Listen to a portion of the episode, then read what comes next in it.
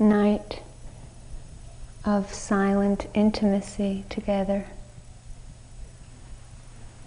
and since it's the last night, first I'd like to encourage you to make use of this last bit of practice time. Each drop of mindfulness is important. And sometimes the last night and day of a retreat can be very powerful.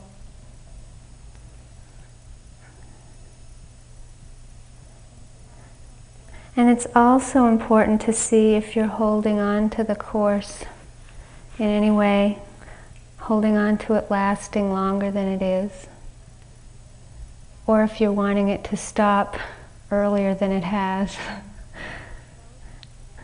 Both are suffering whether you're holding on or wanting it to end early. And it's important to ask what is it that we want to last? Or what is it that we want to end early? It's a good question. It's a good question to ask, well, what, what is this mean, this last night? What is, what does it mean to say this is the end the concept of last night, of an ending, itself can create a lot of suffering. A person named Lucretius once said, It is the first and last snows that blind us most. The concept of birth and death first snow, last snow, of beginning or ending. The concept of beginning and ending can blind us the most. And again, what can this mean, blind us most? We can get so easily trapped or blinded by the idea that there's a solid fixed ending right now, that there's a real difference between tonight and tomorrow afternoon, that there's a real difference between being in retreat and being out of retreat. And somehow now that we say, which I'll say that at three o'clock tomorrow we'll get together and introduce ourselves, silence breaks, and all of a sudden a whistle blows in our heads, and we think, Yippee! now we can stop paying attention. Yay! it's been way too long to pay attention this long. Just think about how excited you are about stopping.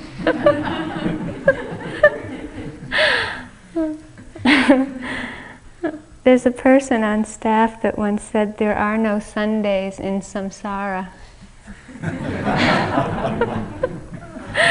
Just to keep in mind that this is a concept, this ending. And this concept, again, can be such a source of suffering. The so called end of retreat. We're not really changing life in any way tomorrow afternoon, just as we didn't change life in any way when we started the retreat. There's still going to be seeing, hearing, tasting, touching, smelling, thinking, and pleasant, unpleasant, and neutral feelings, fortunately or unfortunately. And there is a shift it's important to acknowledge that there will be a shift and that this is an incredibly valuable time to see how fully you can be with such a shift because it's really not very easy. Especially those of you who've been through the end of a three month course know it's not all fun. It's almost like there's a hundred two-year-olds running around. and as you know, with two year olds, there's a book I just saw recently Your Two Year Old, Terrible or Tender. so, just to keep in mind again that there'll be a lot of terribleness and tenderness going on. And you may feel that already you're not so quiet. Not, I don't really feel very different. Especially since you've probably noticed that there's a lot more planning or anticipation or waiting or fear going on in your mind. And again, I'd like to remind you that for most of you, just to keep this in mind, that it's a busy day if you have to bring your laundry down to the annex basement. it's a little different than being out there in the world. It's a busy day if you have to answer two notes and take a shower at in the same vicinity of time. it's so funny because sometimes you'll come in and you'll say you've really been busy.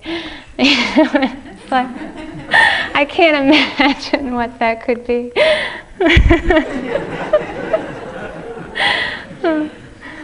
So again, just to keep it all in perspective, it's not too busy if you have to bring your laundry down. Uh, basically, you're not used to taking in much stimulation, and this is the shift that's going to happen. You might have to go to the laundry room twice instead of once. and this coming out of silence into more stimulation needs to be very, very gentle. And if you're not careful, instead of bowing to the dust, you might be biting the dust.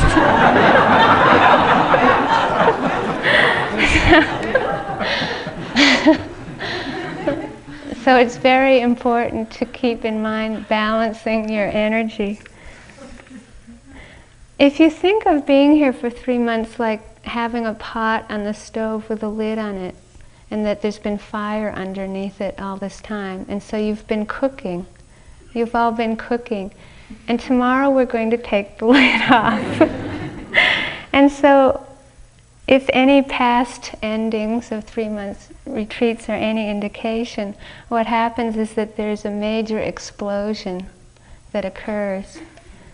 Um, and I'm not kidding. If you, if you think of taking the lid off so many people, it's not just one person, but all your energy has been contained for so long. Uh, it really is an explosion. And it's important for all of us, teachers, staff, yogis, to be aware that there's a lot of ups and downs that happen because of that, and that we all need to take extra care to be gentle. Um, I'll move into the talking area of things. Um, it's important to remember when you start talking that it's very difficult to stop. And it sounds simple, but it's incredibly hard to stop once you start. it's like a snowball that you just can't stop its momentum. And it's, it's almost like you want to stop. You do know somewhere that you need to stop and you want to stop, but you can't stop. so there's going to be some bells. there's going to be a schedule which will be posted tomorrow, and there'll be a sitting schedule an early morning sitting, a morning sitting, an afternoon sitting, an evening sitting, and a late night sitting. And please try to remember that no matter how important and powerful the conversation is, that when you hear the bell, encourage each other to go to the sitting because it'll be worth it. You'll probably get headaches anyway, but this might prevent major migraines from occurring. Um, and try to go out for walks. Just basically, it's learning to balance your energy and know when to withdraw again into the silence and when you can come out again. And the schedule is made up so that it's reinforcing you to balance the energy and trying to respect the sitting schedule should help a lot. So tomorrow afternoon there'll be a go around where people introduce each other and then afterwards there'll be a period of, of talking. And I'd like to suggest that you try an experiment. And this is voluntary. When you start to talk, see if you can just talk about whoever's present in the conversation. So if it's you and another person or several people, to try to keep the conversation about just who's present. And this is actually one of the rarest opportunities that you could have to have so much to talk about yourself with. Just think you have three months of things to talk about. Usually, whenever anybody tries this particular experiment, which I've done before, it cuts out about at least 80% of the conversation if you stop talking about somebody who isn't present. And I'm only asking you to try this for several hours at a time when all of you should have quite a bit to say and have quite a lot of practice staying in the present. And it can be really interesting. And this doesn't mean that if you happen to notice that you're in the middle of talking about somebody, that that means you have to judge or feel guilty or criticize. But it's just if one of you notice in the conversation that it's shifted to being about somebody else that's not there, to just go, oh, here we go again. And then to try coming back to talking about yourself or what's happening in that moment.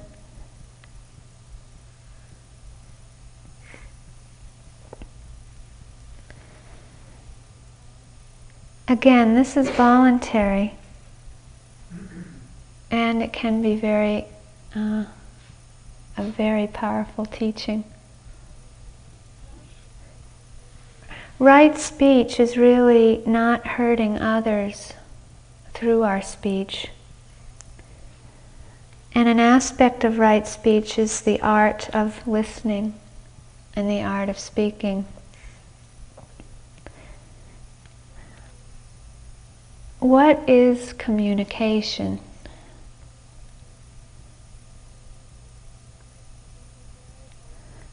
You'll be very open and very vulnerable.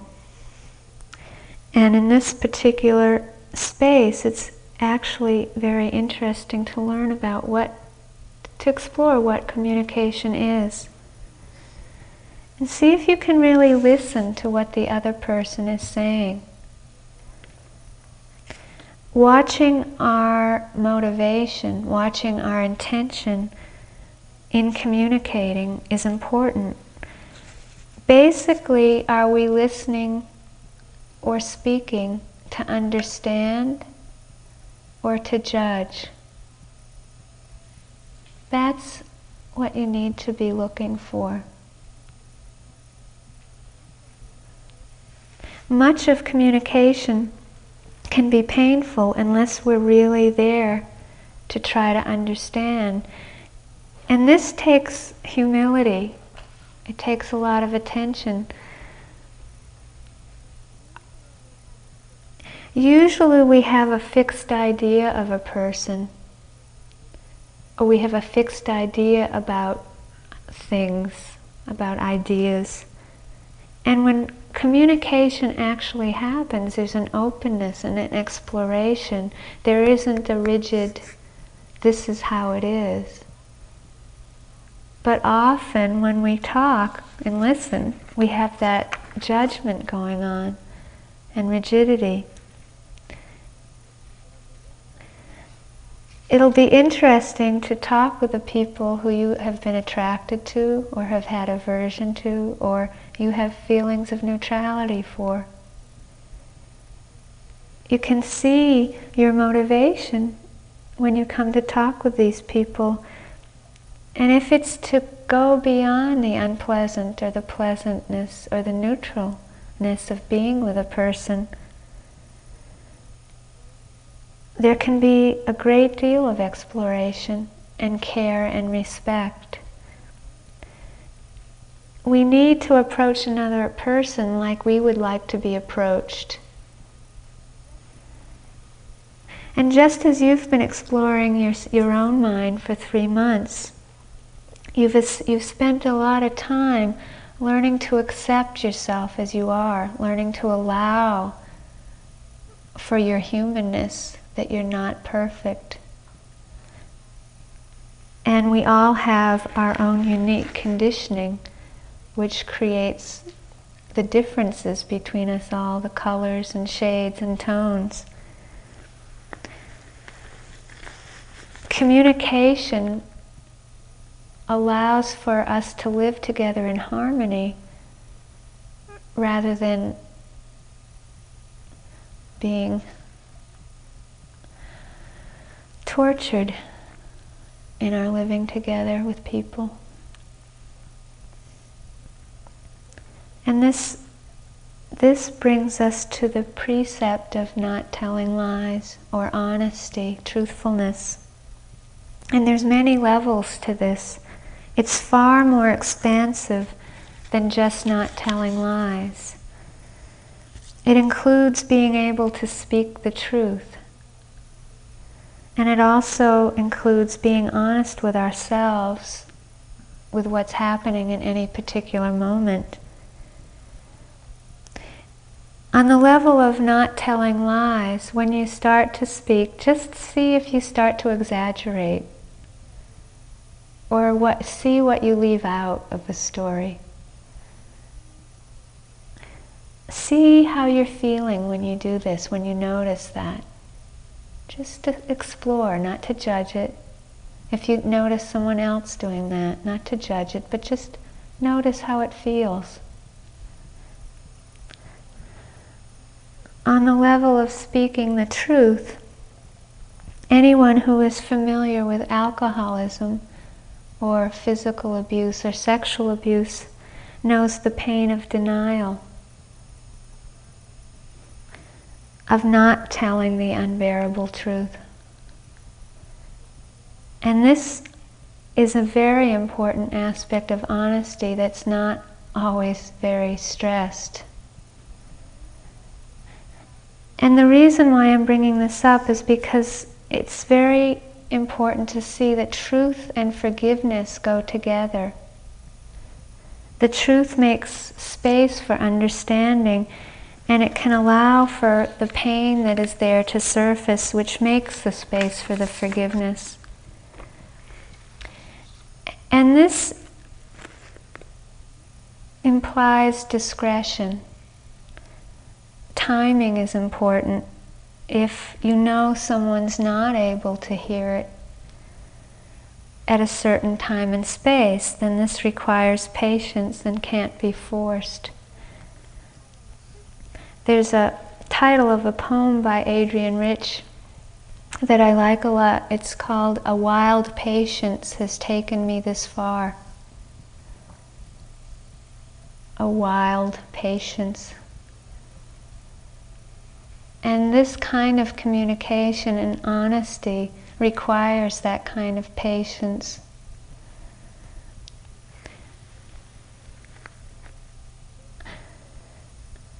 this includes this kind of honesty, it includes not dumping on another person. Again, one needs to watch one's motivation, not dumping one's anger, not dumping one's fear. Being able to feel those feelings oneself. And then, if one's communicating for understanding, then one would really be open to try to hear what the other person has to say rather than come on so condemning or righteous. And if we can do this, it makes the space for healing, and otherwise the pain stays buried.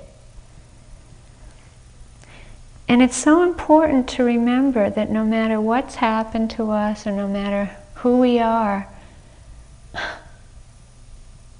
we've all been hurt by others and we've all hurt others.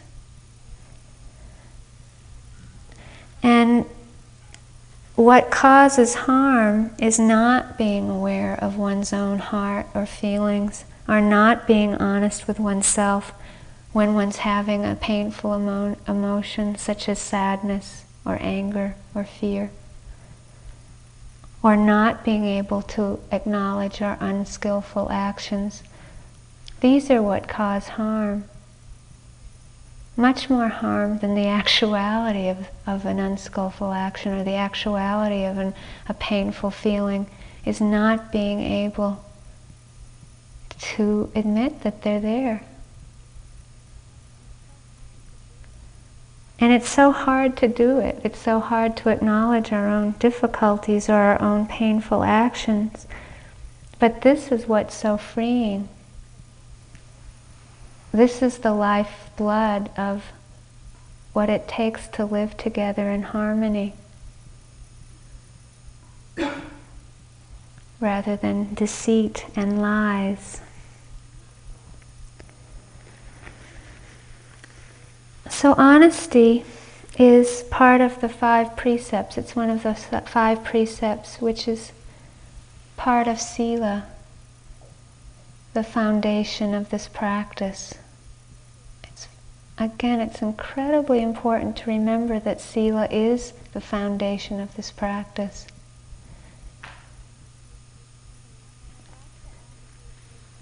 And I'd like to ask you to remember your commitment to the five precepts for the rest of the retreat. Even though the silence is broken. And it's part of having the Sangha here be in harmony not hurting or harming ourselves and each other. So I'd like to remind you of what they are. It's not taking life, not killing, not taking what is not given, speaking the truth, not telling lies, not clouding the mind with intoxicants,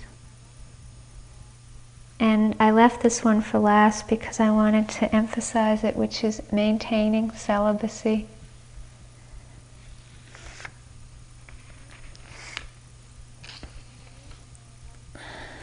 And the reason why I'd like to emphasize it is because you've probably noticed how fragile at times you feel emotionally, which is something we all share as human beings. And in terms of all the precepts, the guideline, in terms of rather than see this as a you can't do this or you should do that, rather than see them as commandments, again, it's really common sense. It's, it's checking in with your heart and your feelings and just to see what action of yours will cause harm to another being And it's especially important this checking in with your own heart here and when you live in the world. It's much easier to keep the precepts here than out in the world.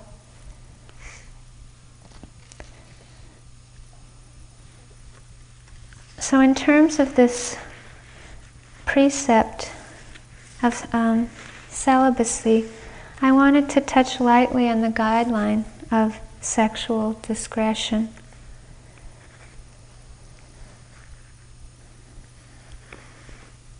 And this is an area that I see over and over and over and over again how much pain it causes human beings in their lives in this world.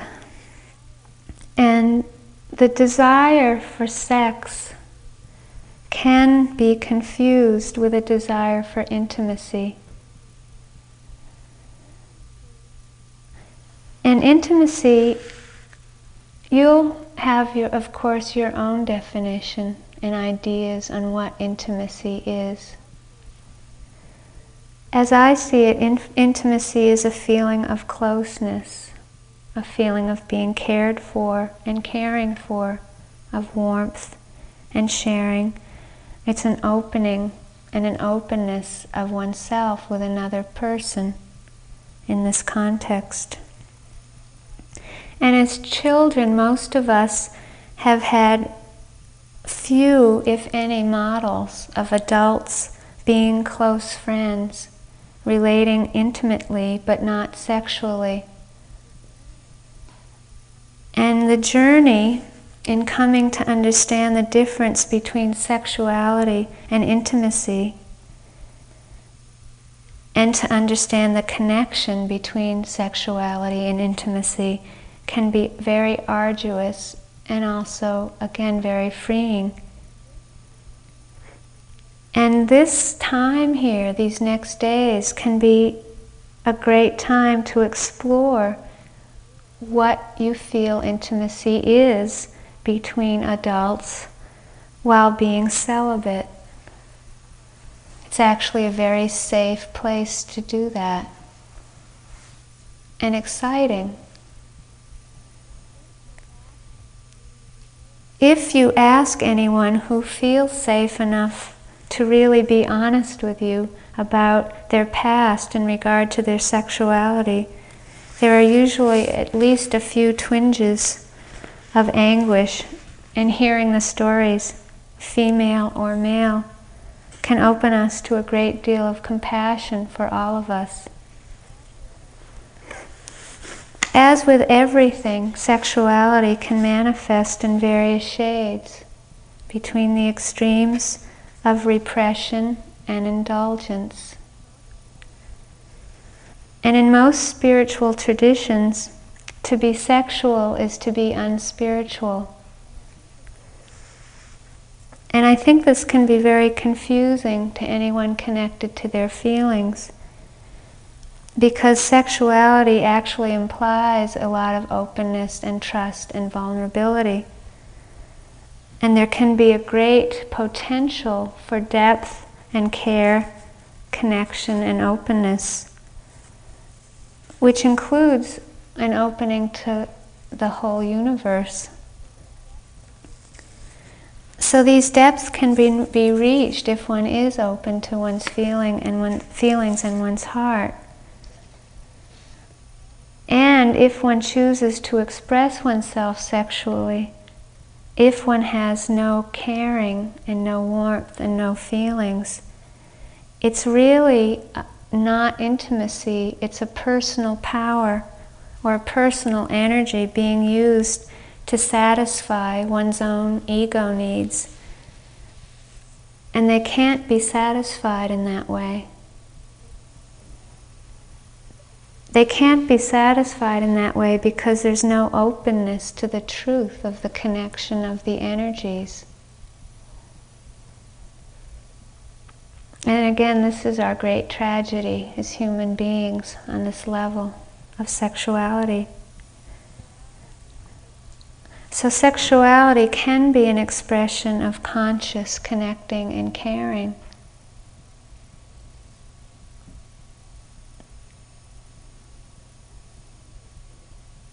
So try to see in these next days,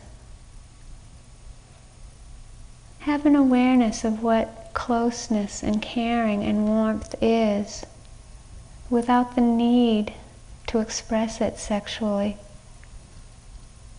There's a great power in that.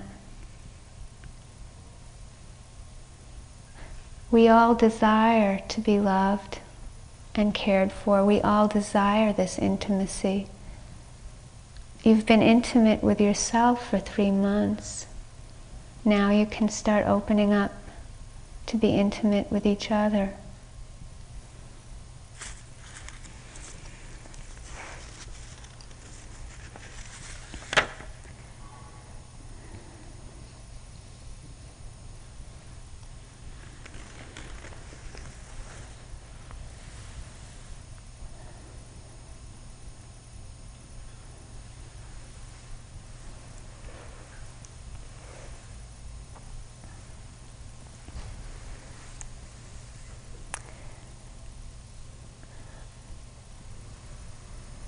I'd like to ask you to think about what expectations you have about the ending.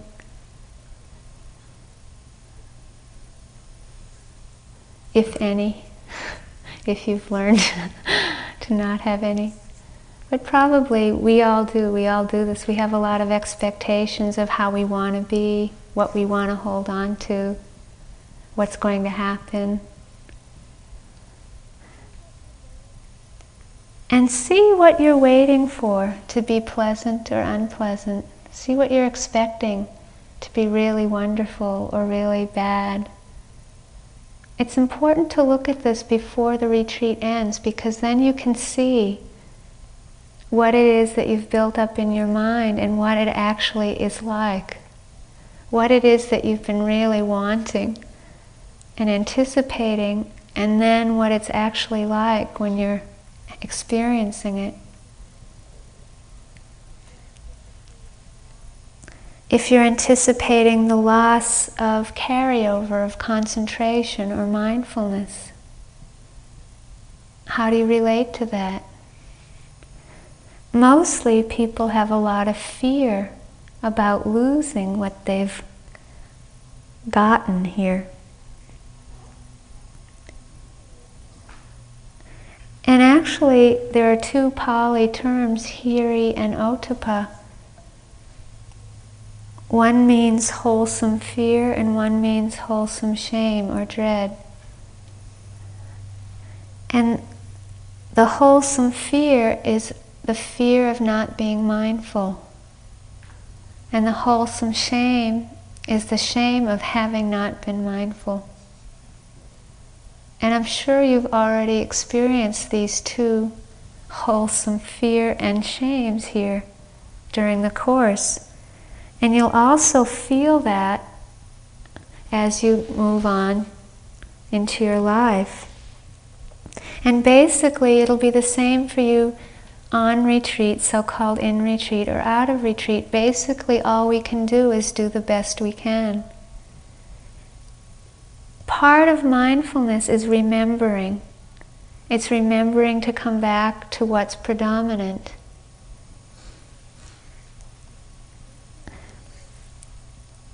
If you're really mindful, there's no suffering. And that's all you have to remember if you're awake, if you're aware, there's no suffering. And part of mindfulness is remembering. And when you remember, that's the best you can do. There's a saying from Don Juan. He says, A warrior takes his lot, whatever it may be, and accepts it in ultimate humbleness. He accepts in humbleness what he is not as grounds for regret, but as a living challenge. You've all stayed here three months through the ups and downs, incredible ups and downs. And this makes one strong. How to be unshakable through the ups and downs. And when you come on retreat, whatever appears for you to work with is no accident. It's basically no mistake, whatever you had to work with these three months. Whatever appears is what we need to look at. And that's the only way we can grow. The problem is we almost never want what we have happening and we can't control it. If you've seen a lot of painful mind states, it's good. It's good to see the pain as well as the pleasant. It's a process of delayering, of seeing. If you don't see the greed, hatred, or delusion, there's no way of being free from it.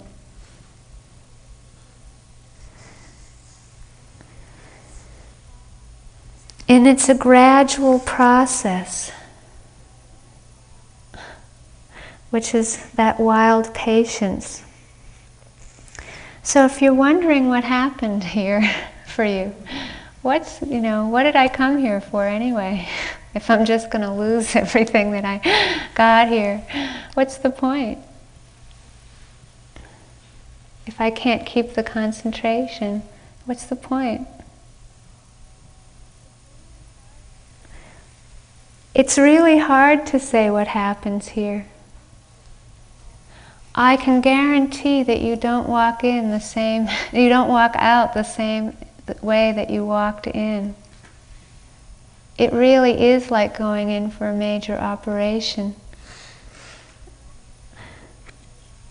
I was noticing today that even the dogs that come here over a period of time go through great changes.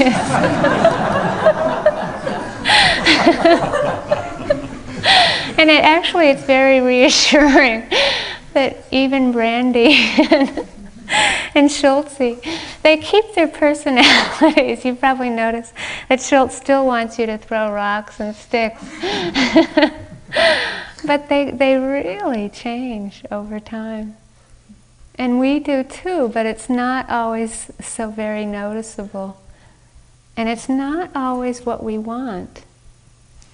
But it's usually what we need.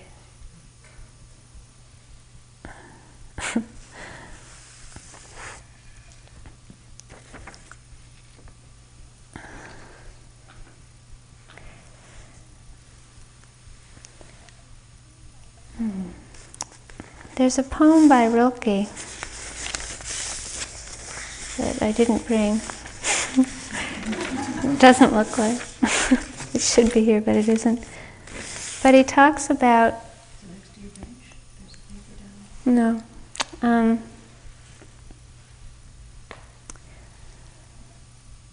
he talks about a storm coming, a storm being the shifter of shapes, that he can't bear without a friend, he can't bear without a sister. And basically, the last thing that I wanted to emphasize tonight was this storm or shifter of shapes that we all go through in our life, the ups and downs, and how important a friendship and brother or sister is. The Buddha did say that the whole of the spiritual life is friendship not 50%, but the whole. And it's no mistake or accident that we're all here together, us particular people in this particular place. We're here as a result of past actions together.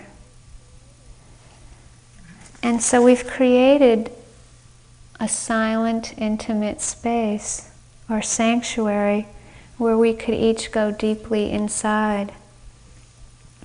And the sanctuary includes us human beings, and it also includes the flies, the great Buddhas that visited us all retreat, our flies here, insects, birds, trees, dogs, chickadees. Streams, lakes, sun, stars.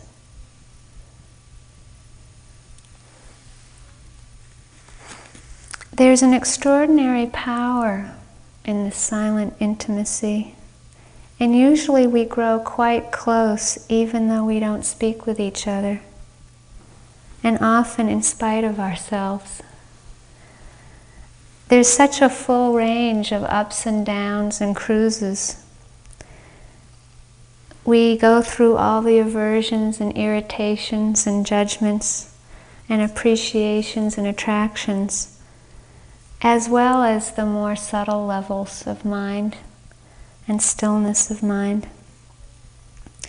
And we can see that we share many of the same problems, experiences, and interests. And often a wondrous affection can blossom between us at times.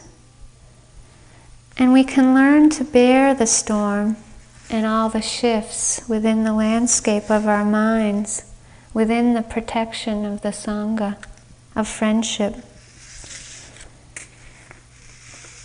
There's a man named Reps who said it's probable we meet only the persons in this world we deserve to meet, or are supposed to meet, or are drawn to meet, like certain water drops down a stream gliding over certain stones on the way to the sea. Sangha is a communion of energy on our way to the sea. And it's because of the Sangha that we can share and participate in looking as carefully as possible at life revealing itself moment by moment, drop by drop.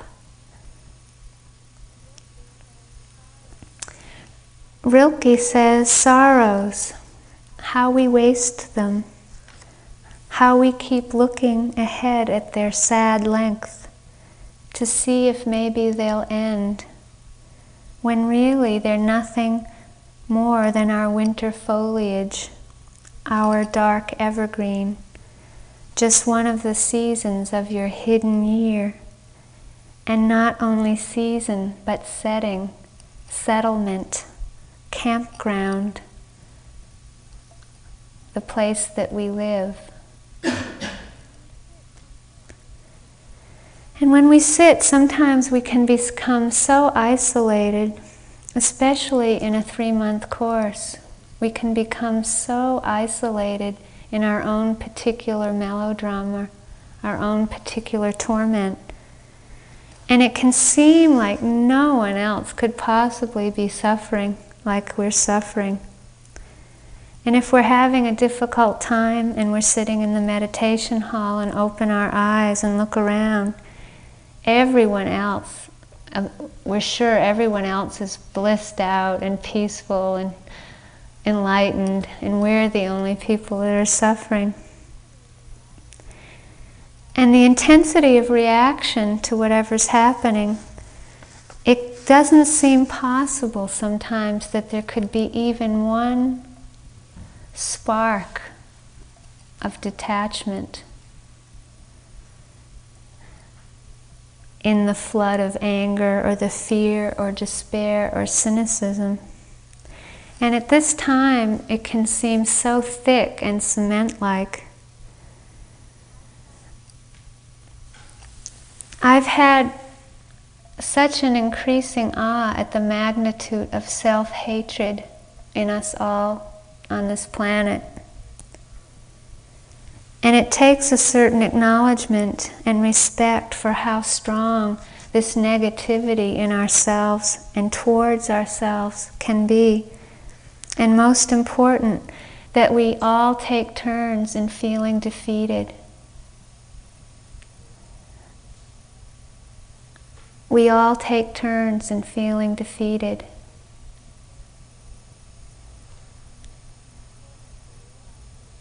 And it's important to realize this to start having a deepening appreciation of the importance of meditation and also the importance of the Sangha's role in healing this.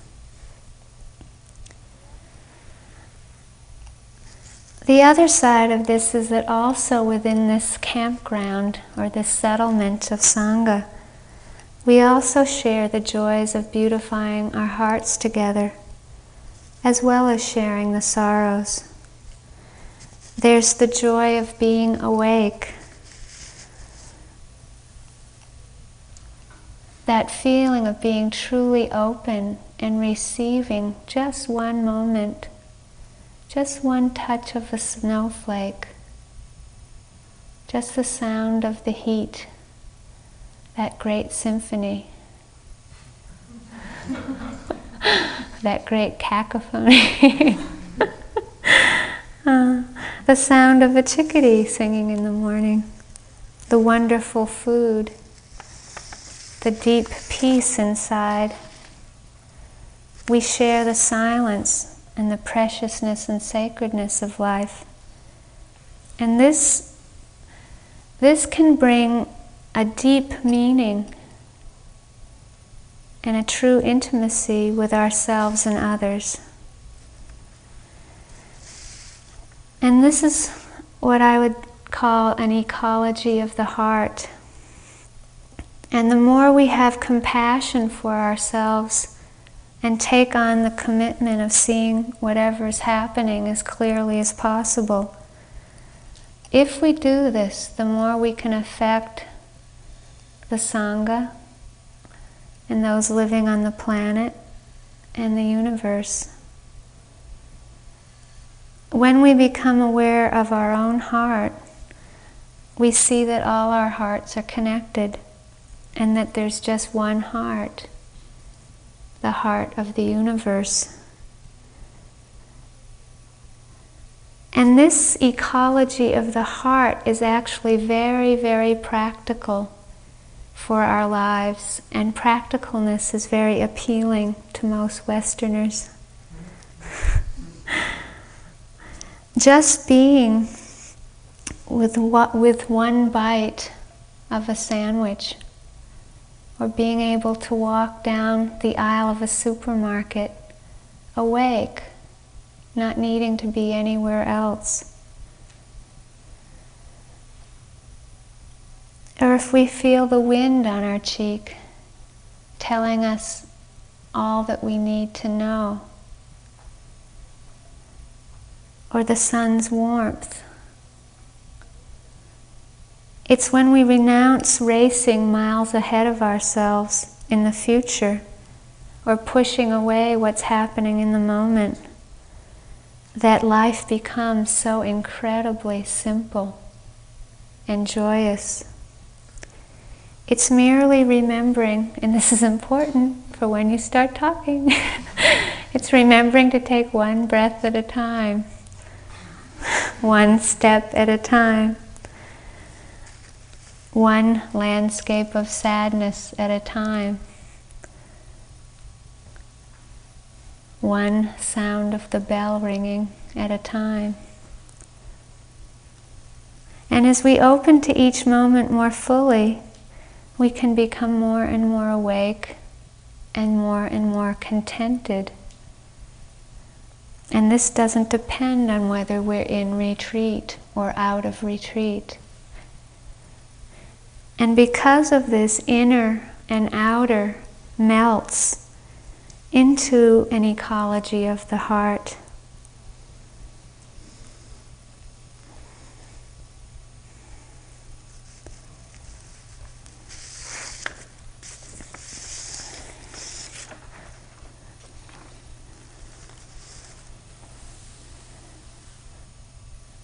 Just before the death of the Buddha, Ananda, a monk who'd been to almost every discourse of the Buddha, had given during his teaching life,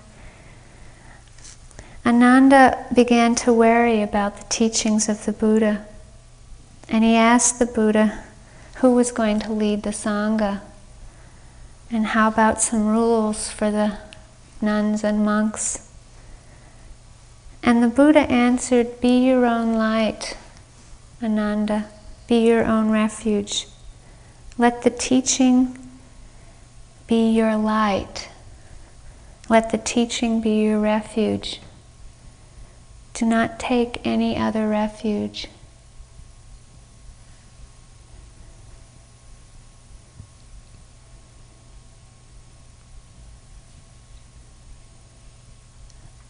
So may you be your own light.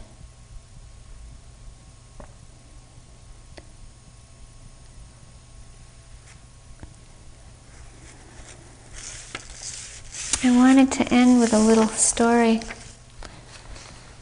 Um, when I was in Switzerland this year, um, I think, yeah, I had gotten sick in Johannesburg and I flew to Switzerland with the, with the flu.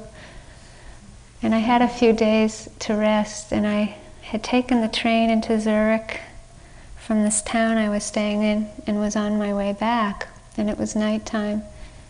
And there was a town, an annual town fair going on in this little town, and it was very crowded. It was just full of people.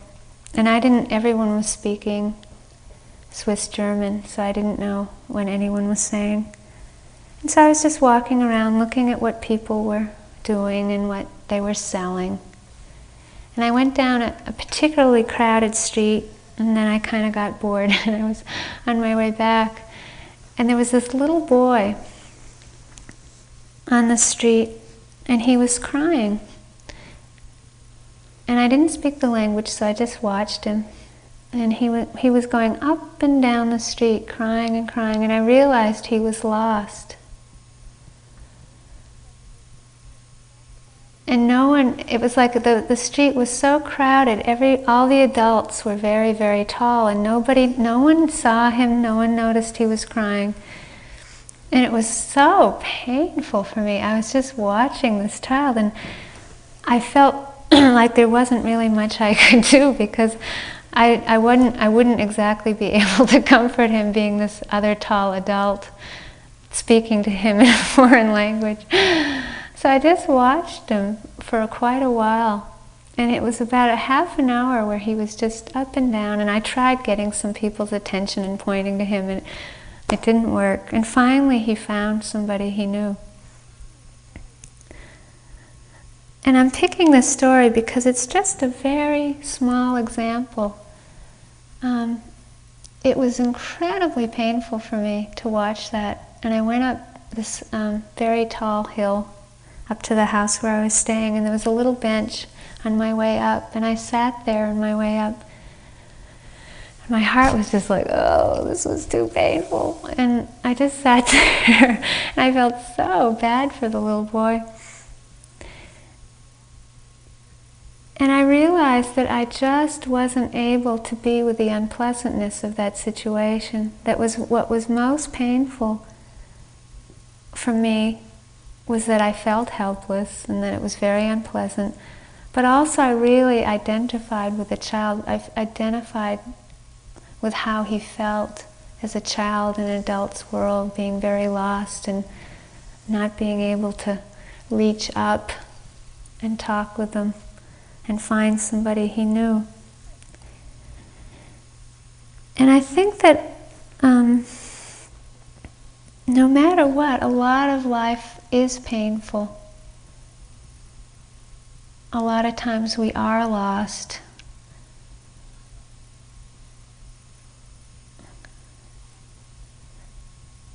And there's so much suffering in the world. There's so many there's so many directions we can take. We can if you go into the field of mental health, if you really go into it, there's so much suffering. Or if you go into the work of peace work, if you go into the work of protesting nuclear arms, if you go very deeply into it and you look into it, it's very painful. Or if you go into looking into um, how bananas are being raised in South America, if you go very deeply into it, there's a lot of suffering. There's so many areas in, in terms of social, social action in, in our lives that if you look closely at it, there's so much suffering. And one level that one has to work with individually is accepting the unpleasantness of it all. Because without it, one can't do anything productive about it.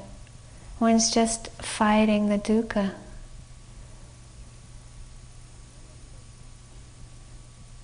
And when you're able to accept the unpleasantness of it and get out of the way oneself, one can pick an area to work in wherever one feels comfortable, however much one feels like doing and do the best you can. And you can bring this simplicity and joy of being in the moment to whatever work you choose to do.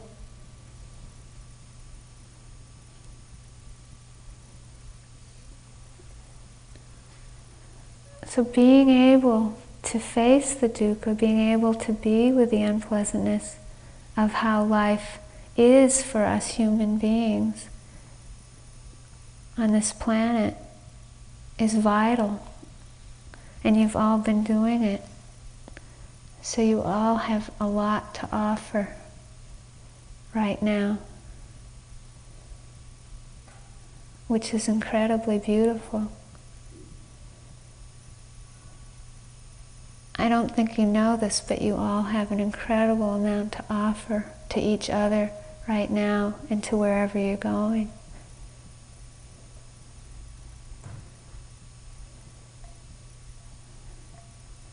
So you should feel proud of yourselves.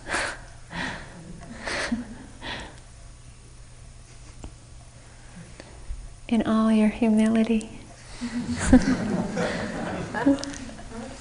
There's some announcements I'm supposed to make somewhere here. I think I'm going to have to remember them. Rely on my memory. Let's see. Yep. Okay. I Have to rely on my memory. uh, I'm a wolf. Wolf. wolf.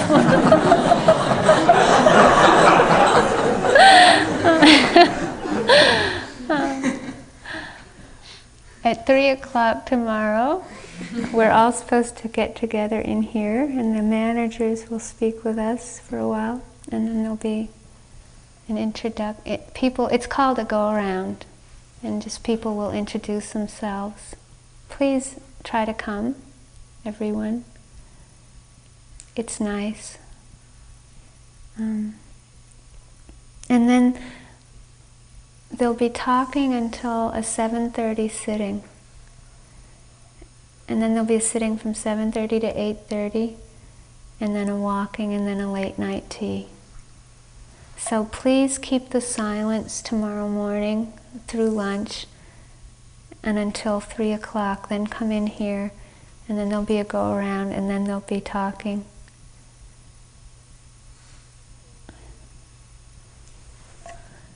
There will be a movement. Um, Eric Knut Hansen is going to uh, explore different ways of exploring Tai Chi movement at 11 o'clock in the lower walking room. So anybody who would like to do that, please come. And there'll be a schedule posted of integration week, you know, of what the activities will be tomorrow. Uh, I think probably by the stairway across from the bulletin board. So tomorrow you'll know the schedule of integration week. I think that's, yeah. 11 o'clock tomorrow? Uh-huh, yeah, 11 o'clock tomorrow morning, down in the lower walking room with Eric. Do we have to know anything about Tai Chi? No, no, it's an open exploration, yeah. Am I forgetting? Is Wolf, there, wolf? is there a two o'clock sitting tomorrow? Yes. There'll be a 2.15 sitting, and then it'll stop at 3. The schedule all morning is the same, except Yeah, the schedule's the same all morning. The same, it'll be the same thing, and I'll be doing interviews in the morning, and then um, sitting at two fifteen, and then at three o'clock the managers will talk with you.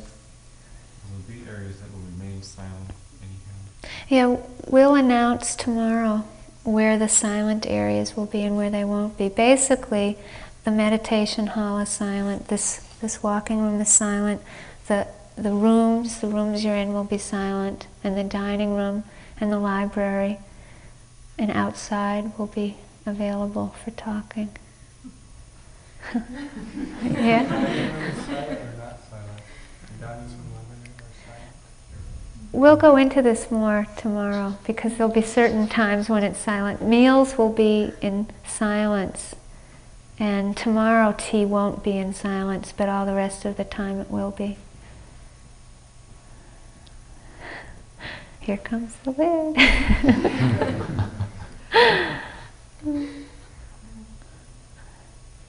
so please enjoy this last evening and morning tomorrow. I know it's hard because the lid's just about to come off, but it's also the, I'm sure you're savoring the silence as well. Okay. Thank you for listening. To learn how you can support the teachers and Dharma Seed, please visit dharmaseed.org slash donate.